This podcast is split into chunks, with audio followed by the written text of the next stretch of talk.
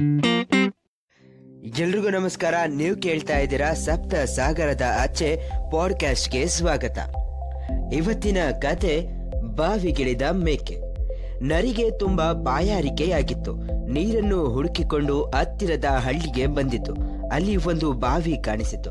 ಬಾವಿಯಲ್ಲಿ ಇಳಿಯುವುದು ಹೇಗೆ? ನೀರು ಕುಡಿದ ಮೇಲೆ ಮೇಲಕ್ಕೆ ಬರುವುದು ಹೇಗೆ? ಅಂತ ಯೋಚಿಸ್ತಿತ್ತು. ಅದರ ಕಣ್ಣಿಗೆ ಹಗ್ಗದ ಎರಡು ತುದಿಗಳಿಗೆ ಒಂದೊಂದು ಅಗಲವಾದ ಡಬ್ಬ ಕಟ್ಟಿದ್ದು ಕಾಣಿಸಿತು. ಒಂದು ಅಗಲವಾದ ಡಬ್ಬದಲ್ಲಿ ಕುಳಿತು ಸರ್ರಂತ ಬಾವಿಯೊಳಕ್ಕೆ ಇಳಿಯಿತು ನರಿ. ಬೇಕಾದಷ್ಟು ನೀರನ್ನು ಕುಡಿದು ಗರ್ರಂತ ತೇಗಿತು ಆದರೆ ಬಾವಿಯಿಂದ ಮೇಲಕ್ಕೆ ಬರುವುದು ಹೇಗೆ? ಇನ್ನೊಂದು ಡಬ್ಬ ಕೆಳಕ್ಕೆ ಬಂದ್ರೆ ನಾನು ಮೇಲಕ್ಕೆ ಹೋಗಬಹುದು ಅಂತ ನರಿಗೆ ತಿಳಿದಿತ್ತು. ಆದ್ರೆ ಇನ್ನೊಂದು ಡಬ್ಬ ಕೆಳಕ್ಕೆ ಬರಬೇಕಾದ್ರೆ ಅದರಲ್ಲಿ ಯಾರಾದರೂ ಭಾರವಾದವರು ಕೂತ್ಕೊಳ್ಬೇಕು ಅಥವಾ ಒಂದು ಕಲ್ಲನ್ನಾದರೂ ಇಡಬೇಕು. ಈ ಕೆಲಸ ಮಾಡುವವರು ಯಾರು ಅಂತ ಯೋಚಿಸ್ತಿದ್ದಾಗ್ಲೇ ಒಂದು ಮೇಕೆ ಬಾವಿಯಲ್ಲಿ ಇಣುಕಿ ನೋಡಿತು.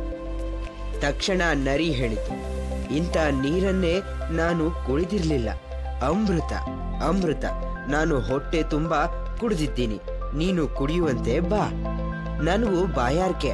ಆದ್ರೆ ಒಳಗ್ ಬರೋಕೆ, ಬರೋದು ಹೇಗೆ ಗಟ್ಟಿಯ ಮೇಲಿರೋ ಡಬ್ಬದಲ್ಲಿ ಕೂತ್ಕೋ.